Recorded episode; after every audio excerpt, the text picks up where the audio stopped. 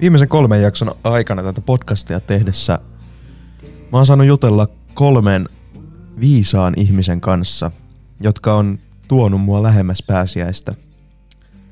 Mä saan jutella Henkan kanssa hiljaisesta viikosta, mitä hiljaiseen viikkoon kuuluu.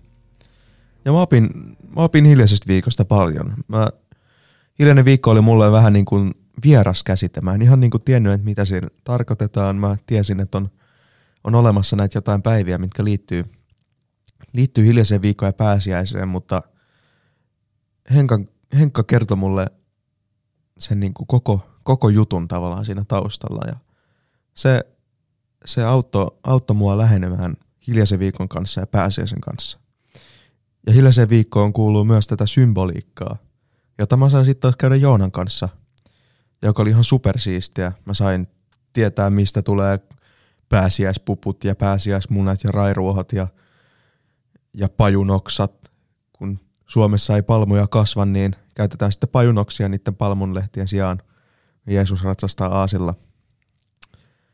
Annan kanssa mä sain keskustella mun, mulle erittäin läheisestä aiheesta, eli musiikista.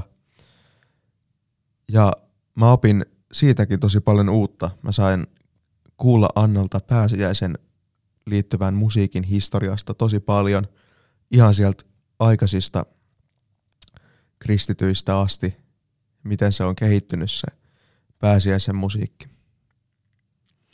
Tämä podcastin teko on, on, on kyllä oikeasti niin kuin lähentänyt mua pääsiäisen kanssa ja mä osaan ajatella pääsiäistä nyt ihan eri tavalla. Se on, se on mulle niin kuin helpompi asia käsittää nyt, kun mä oon saanut kuulla Henkalta ja Joonalta ja Annalta siitä, että mitä siihen pääsiäiseen kuuluu. Nyt mä tiedän paremmin, että minkälainen juhla pääsiäinen on ja mistä, mistä siinä on kyse ja miksi sitä edes vietetään.